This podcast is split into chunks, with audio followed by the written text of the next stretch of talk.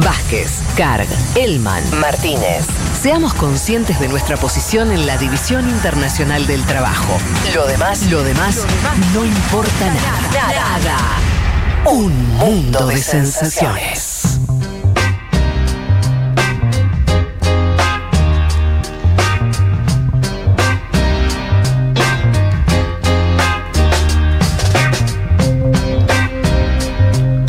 Bueno, muy bien, acá estamos.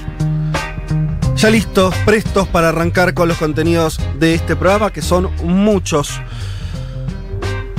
Les comentaba en la apertura que obviamente esto es algo que nuestros oyentes, que además son gente muy informada, que, está muy atenta a lo que ocurre, eh, sabe de lo que estamos hablando. Eh, ocurrió algo en Estados Unidos que es algo que viene ocurriendo obviamente desde hace mucho tiempo, que es el asesinato de eh, una persona de ascendencia afroamericana en manos de un policía. Hasta ahí no hay mucha novedad. Lo que le dio novedad a esto es que hubo un video filmado durante más de 8 minutos donde se ve a un policía Sí. blanco con la rodilla puesta sobre el cuello de esta persona, George Floyd, eh, un tipo muy robusto, dos metros, ¿no? Eh, que de hecho laburaba de seguridad en un boliche, o sea, imagínense esa contextura física. Eh, lo detienen y como parte de esa detención le aplica a este policía eh, un- su rodilla en la garganta y Floyd empieza a no poder respirar, se lo dice. Hay un policía al lado mirando la escena y hay, y este es el elemento que desencadena después toda esta reacción, hay alguien filmando. Esa persona se queda filmando durante estos ocho minutos y en ese, en ese tiempo se ve de qué manera Floyd va muriendo, asfixiado, estrangulado por este policía. El video está en las redes sociales. Yo lo vi, la verdad, evítenselo o hagan Sí, como quieran, pero no le- es, ver le- morir a alguien en vivo es... Le decía a Juan eh, fuera del aire que no pude terminar de verlo. Sí. Es, tre- es tremendo. Pero bueno, el video es eso que les estoy contando. Em, y esa. Es, esa hay- hay- ¿qué, te- qué está en ese video? Para mí, que, que explica un poco por qué surgió esta reacción tan grande en Estados Unidos. Lo terminé de decir. Desde hace varios días hay ciudades donde a la noche, sobre todo, las comunidades negras. eh, em- eh, hacen protestas. Parte de esas protestas terminan con la quema. Se quemó primero una comisaría en la, ciudad donde ocurrió el asesinato. Después esto se empezó a, a suceder en otras, en otras ciudades. Algunas ciudades con eh, centros importantes, sean Nueva York, Atlanta. Atlanta fue en las puertas de la CNN. Y eh, con un condimento de que también es característico en Estados Unidos, y ahora hablaremos dos minutos de eso. eh, de eh, esto, de quema de lugares, ¿no? De cierta violencia y obviamente la violencia policial que se suma sobre esto. Pero volvamos un segundo al video, porque me parece que en ese video, las imágenes de ese video, hay dos o tres elementos que son importantes para entender. Primero, algo que está, está primero el, el blanco estrangulando a una persona negra. Eso en Estados Unidos tiene una memoria histórica muy Sí. clara. Eso es la esclavitud. La esclavitud era eso. Si nosotros vemos cualquier película de. Digo película porque están las imágenes en nuestras cabezas, ¿no? Eh, de. eh, desde la guerra de secesión en adelante, el Ku Klux Klan y eso, la idea de blancos estrangulando a negros es una constante. Y acá ni siquiera fue un disparo, fue un estrangulamiento. Lento. ¿No? La persona se va quedando sin aire y muere. Al lado, el otro elemento me parece que está ahí otro policía al lado mirando la escena Sí. sin- y, y no, no accionando de ninguna Yo manera. creo que eso es clave, Fede. Es Sí. clave, porque hay uno que le pone la rodilla, pero hay otros que miran y no hacen absolutamente nada y lo permiten. Sí, sí, por supuesto que esto. Yo ni me voy a. a ver, voy a dar por supuesto esto. Esto no es una excepcionalidad. Esto es una constante. La excepcionalidad es algo que ocurre a veces. ¿no? Eh, ¿Qué fue? Tommy Aguerre en su newsletter que citó a Chris Rock, un comentarista, Sí. un, un cómico de Estados Unidos, que dice, cuando, cuando le dicen esto de bueno, pero la mayoría de los policías no son así, que es un poco también lo que salieron a decir muchos políticos en Estados Unidos. Claro. Y Chris Rock dice, bueno, eso es como si eh, American Airlines, ¿no? Eh, dijera, casi todos nuestros pilotos les gusta eh, descender en la pista de avión. Tenemos algunos que no, pero la verdad que la mayoría, ¿no? Como, entonces, eso, esto es un poco lo mismo. Eh, hay una constante acá, hay Sí. una constante histórica. Y, y remito a la parte del estrangulamiento porque parece que hay una particularidad ahí. Después hay otro tercer elemento que es la persona que está filmando. Sí. Y acá yo hago también, me parece una cuestión que hay que empezar a entender de cómo funciona la sociedad norteamericana. En otro país, digámoslo en Argentina para sentirnos más cómodos, pero no exclusivamente acá, uno no se imaginaría una situación, y esto mirá que si tenemos brutalidad policial también encima de nosotros, Sí. pero que alguien esté filmando y sienta que solamente puede filmar, porque esa persona apenas increpó al policía, no se sentía en el derecho de interrumpir la acción, porque en Estados Unidos no podés desobedecer a un policía aunque esté matando a alguien. O sea, esa es la otra parte de ese video. Sí. En Estados Unidos está claramente vos no podés interrumpir la acción policial aunque esa acción esté asesinando a alguien indefenso. Eso es muy impresionante, no ocurre en todos lados en el mundo. Ese nivel de derecho de la policía, ¿no? De, de- de- impunidad a priori. Eso es muy claro. De hecho, y último dato, Sí.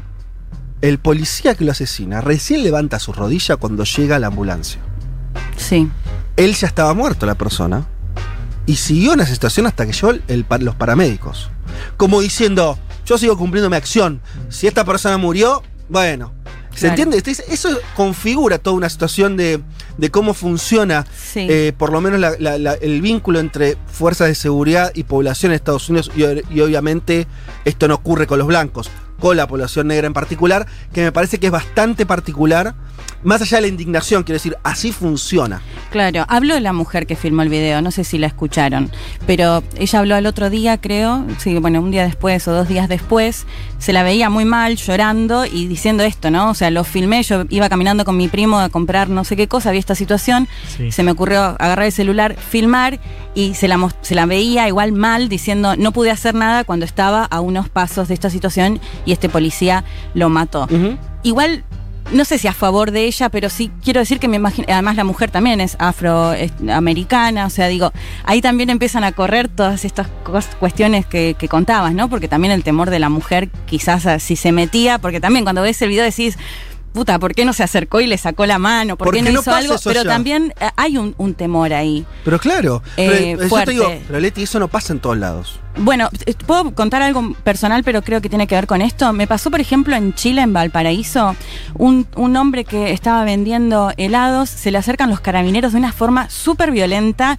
lo agarran y nadie, y, y yo también tendía a agarrar el celular y filmar la situación, y me llamaba la atención como a Nadie de todos los que estaban ahí, nada, ni siquiera salieron a, a- a defenderme a mí, que los, carabineros empezaron a gritarme, o sea, toda una situación violenta, y que me llamaba mucho la, la atención, digo, que nadie Bueno, ni siquiera nombraste- le llamara la atención. Digo, a lo que voy es, eh, hay tantas cosas en juego. Digo, pensaba en esta mujer y esta cuestión de querer hacer algo, pero a su vez el temor de también ser afroamericana y no saber qué le podía llegar a pasar a ella si se metía. Eh, es, es difícil. Sí, sí, es, di- es, es, eh, para mí es muy claro también. Quiero decir, Sí. no es que no es tan difícil de entender. Esto que te pasó en Chile, vos, vos nombraste otro país muy particular donde Con las mucho fuerzas, temor a las fuerzas de seguridad. Exacto, digo, es bastante parecido en el sentido de la configuración. Entonces, pero lo que voy, para poner otro ejemplo, esto no es hablar mejor Argentina, digo, eh, es para tratar de entender. Sí. En Argentina, ¿se acuerdan cuando fue sobre todo, por, por un caso, en la ciudad de Buenos Aires, eh, eh, durante, sobre todo el gobierno de Macri, el gobierno de la reta en la ciudad, que sacaban a la gente que estaba vendiendo en la calle, Sí, se pusieron sí. muy... Y vos tenías escenas, Sí. ¿no? Donde la gente no tenía mucho temor a increpar a la policía. Hmm. Increparla hasta físicamente. Bueno, eso es porque acá hay otra configuración respecto a los derechos, a, lo, a que al, al, al- a si la policía a priori siempre tiene razón o no. Claro. ¿no? Entonces hay, hay toda una serie de cosas ahí que son im- imp- importantes. Sí, Escuchemos unos segundos al presidente de los Estados Unidos de América, que salió a hablar, Donald Trump, obviamente, después de esto. Lo que vamos a escuchar son unos breves segundos, unas declaraciones que hizo eh, mientras, otra noticia que habrán visto, mientras despegaba este famoso cohete eh, mm, eh, en- en la NASA, o sea, eh, en las instalaciones de la NASA, pero este cohete privado, público, Sí. este, Sí. SpaceX. el SpaceX, exactamente. Escuchemos a Trump que decía sobre eh, la muerte de Floyd. America justice is never achieved at the hands of an angry mob. I will not allow angry mobs to dominate. Won't happen. Bueno, en Estados Unidos la justicia nunca se logra de la mano de una multitud enojada. No permitiré que dominen las turbas enojadas haciendo referencia eh, a las protestas. Escuchamos el siguiente. Radical left criminals, thugs, and others, all throughout our country and throughout the world, will not be allowed to set communities ablaze. We won't let it happen. Bueno, eh, los delincuentes de la izquierda radical, matones y otro tipo de personas en todo nuestro país y en todo el mundo no podrán incendiar comunidades. No sé por qué hace relación al resto del mundo, bueno. No podrán incendiar comunidades, no dejaremos que eso suceda y vamos a escuchar la última novela de las fuerzas de seguridad. No one is more upset than fellow law enforcement officers by the small handful who fail to abide by their oath to serve and protect. Nadie está más molesto que sus compañeros de las fuerzas del orden por el pequeño puñado que no cumple con su juramento de servir y proteger. Esta idea de la manzana podrida, ¿no? Que el que mató a Floyd, bueno, es un mal Claro. policía. Y no es que es el típico producto de una sociedad Claro. que está así compuesta. Pero fíjate que se aplica lo mismo a los manifestantes y a las manifestantes, porque decir que solo son un grupo radicalizados, estos an- antifa, ¿no? estos movimientos más de izquierda, y no la, la sociedad que se está manifestando ante esta situación. Digo, también es reducirlo a eso. Sí, totalmente. Yo quería, para, para ir cerrando, obviamente comenten lo que quieran ustedes, pero esta una, una última idea que es, eh, que es la siguiente. Está bastante claro que el asesinato de esta persona tiene que ver con cuestiones muy profundas de Estados Unidos. No es algo que sucede ahora, no tiene que ver con Trump, no tiene que ver con este momento, sino que tiene que ver con la historia de Estados Unidos, donde es un país muy particular, donde millones y millones de personas fueron trasladadas como esclavos y después que terminó la esclavitud, esas comunidades no se integraron, no se integraron a la sociedad norteamericana como un todo. ¿Sí? Para poner otro paralelismo con nuestro país. No se integraron como se integraron los italianos en la sociedad argentina. Claro. ¿No? Que. eh, no, son un gueto. Son, una comu- son comunidades que están incluso en, en Minneapolis, esta ciudad, estaba leyendo que es una de las ciudades más segregadas geográficamente donde viven las comunidades negras y las blancas porque hasta la década del 50 estaba prohibido que un negro compre una casa en un barrio blanco. Bueno, eso es Estados Unidos. Entonces tiene que ver con eso lo que pasó. Lo que también me parece interesante decir, y se dice por ahí menos, es que las protestas, este tipo de protestas, también tienen que ver con eso. ¿Por qué? Porque también son protestas donde em, la so- ¿por qué la sociedad, por qué la sociedad quema un- una, una comisaría o un shopping o lo que sea en vez de, eh, como dice Trump, no buscar justicia de otra manera? Eso pasa cuando esa sociedad siente que no tiene el camino habilitado para lo institucional. Es obvio lo que estoy diciendo, pero esto pasa en todos lados. Pasa, vol- volviendo a la Argentina, pasa a veces también cuando hay un asesinato, alguna vez pasó, Sí. ¿no? que se quema una comisaría. Sí. digo, eso pasa cuando la comunidad siente que el que tenía que protegerlo lo, eh, lo lastimó y no encuentra una, un vehículo político, institucional para expresarse. Si lo encontrara, se actuaría de otra manera. Entonces, el tipo de protestas que vemos en Estados Unidos, yo a lo que voy es, no las veo radicalizadas en el sentido de que esto promueva un cambio muy grande, porque las veo muy débiles. Cuando una, una comunidad sale y quema, está débil, no está fuerte. Si está fuerte, manda un proyecto de ley, si está fuerte, hace movilizaciones eh, eh, gigantes, ¿no? Eh, eh, Estados Unidos tuvo un momento de movilizaciones pacíficas en la década del 60 por los derechos civiles, duró pocos años, consiguieron muchas cosas. Pero fue una, una- fue, le costó mucho llegar a articular políticamente. Hoy las comunidades negras están desarticuladas, sin liderazgos nacionales. Fede, y tampoco crees que todo este movimiento que se está dando ahora No, desemboque en. No. Lo decíamos con, con Juan, Claro. lo charlábamos antes, soy muy pesimista. Recordábamos, ¿se acuerdan ustedes? Un grupo de estudiantes que se hartó de que los maten Mm. un de- por esto de, eh, de la facilidad con la que la gente puede comprar armas. Y en, pasó miles de veces en escuelas en Estados Unidos y una escuela, creo que fue en el estado de la Florida, se organizaron, hicieron manifestaciones y dijeron basta. Y dijeron, lo que hay que hacer acá es regular la venta de armas. Hicieron movilizaciones en todo el país. Esa agenda desapareció. ¿Por qué? Porque las armas en Estados Unidos es parte del fundamento de esa nación. Claro. Entonces no lo cambiás con eh, así nomás.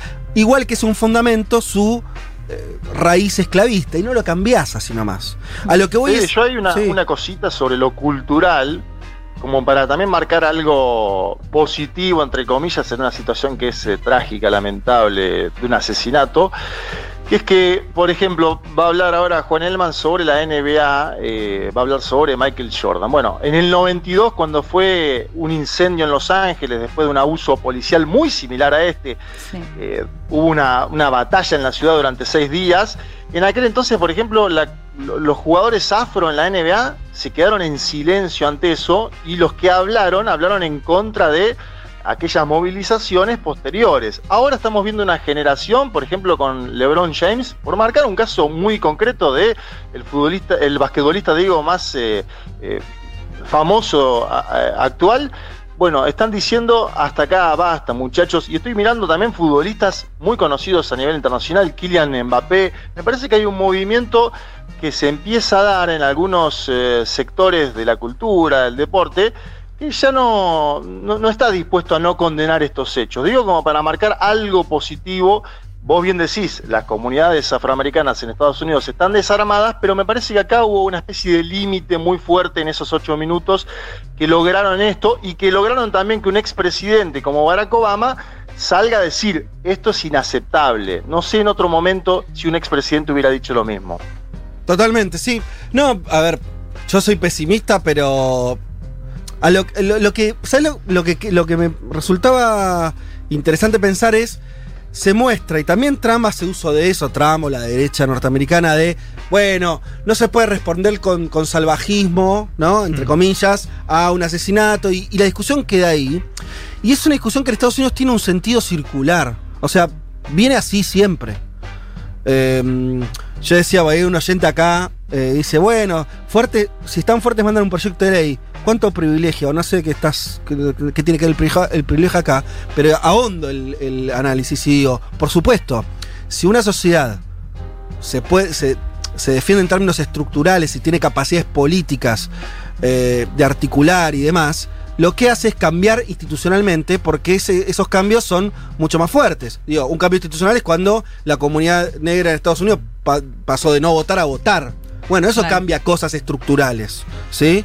Eh, ahora, cuando tu forma de protesta es demasiado, pero esto no es culpa de los que protestan, es, es obvio lo que estoy diciendo, es, es culpa de la, de la situación, pero, pero describe una situación. Si tu forma de protesta está limitada a una bronca de momento, que después en un mes, bueno, esto, no van a poder sostener protestas de este tipo durante tres meses.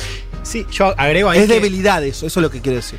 Y agregaría que no es únicamente una protesta, digo, linkeando poco lo que decía Juan. No únicamente la. Si vos ves las protestas, ves las fotos, hay una coalición multirracial total. O sea, vos Ujú. tenés incluso Sí, claro. fotos de blancos Sí. delante de la policía cubriendo manifestantes negros diciendo, bueno, estoy yo delante y ahí muestra mi privilegio, ¿no? Que eso es, es típico, digamos, de, de los últimos años del progresismo de allá, digo, la NBA, Hollywood. Lo que parece estar acá presente es la idea de que hay un país que se está manifestando, digo, es, es- es una realidad que es. Hoy Estados Unidos es un conjunto de países casi. Este es un país, digamos, que sí donde puede calar más el discurso de, de Trump, de la izquierda radical, donde claramente hay un miedo, donde hay un respeto a la autoridad eh, policial que no va a cambiar, que es estructural, y un país que, bueno, sí tiene, digamos, una, una idea mucho más solidaria con la comunidad negra, que busca la integración, que se manifiesta por Hollywood y demás, pero que está cada vez más separado, eso es lo que estamos viendo. Totalmente. Y hay algo que me parece clave para entender a ese otro país, que digamos es el país al cual Trump le habla y al cual Trump incluso puede aprovechar para decir, ojo, porque se está desbordando esto y porque hay un grupo de izquierda radical que está fogoneando algo que ya es violencia y los matones y demás, que es, hay una ansiedad que está presente ya hace varios años, y vos Leti lo, lo- lo- sé que lo sabés porque me acuerdo de una nota de Christie del supremacismo blanco, que es, hay una realidad demográfica, que, lo- que se le llaman minorías a los negros, a las mujeres, pero Sí. no es cierto, no son minorías. Ajá. O sea, los blancos en Estados Unidos son cada vez Más minoritarios. Claro. Trump le está hablando a ese país. Y me parece que eso es una clave para entender por qué ese discurso podría calar mientras tenés el otro país que dice, che, esto no puede suceder más. Bueno, muchos mensajes, obviamente, también surgen debates. Nosotros no nos vamos a meter en. digo, traten, traten de hacer una escucha. digo, en rela- dis- discutir en relación o pensar en relación a las cosas que, que conversamos. Igual, obviamente, tienen el derecho de decir lo que quieran, ¿no? Pero. eh, no estamos discutiendo si Argentina es racista o no, no, no, no dije eso. Eh, ni, ni nos estamos metiendo en esa discusión. Usé paralelismos para entender las diferencias. Eh, no es lo mismo poner la etiqueta racista, no soluciona nada. Si querés, todos los países son racistas, sí, ok. Entonces, ahora lo que estamos entendiendo es la especificidad de Estados Unidos. Y vaya si la tiene.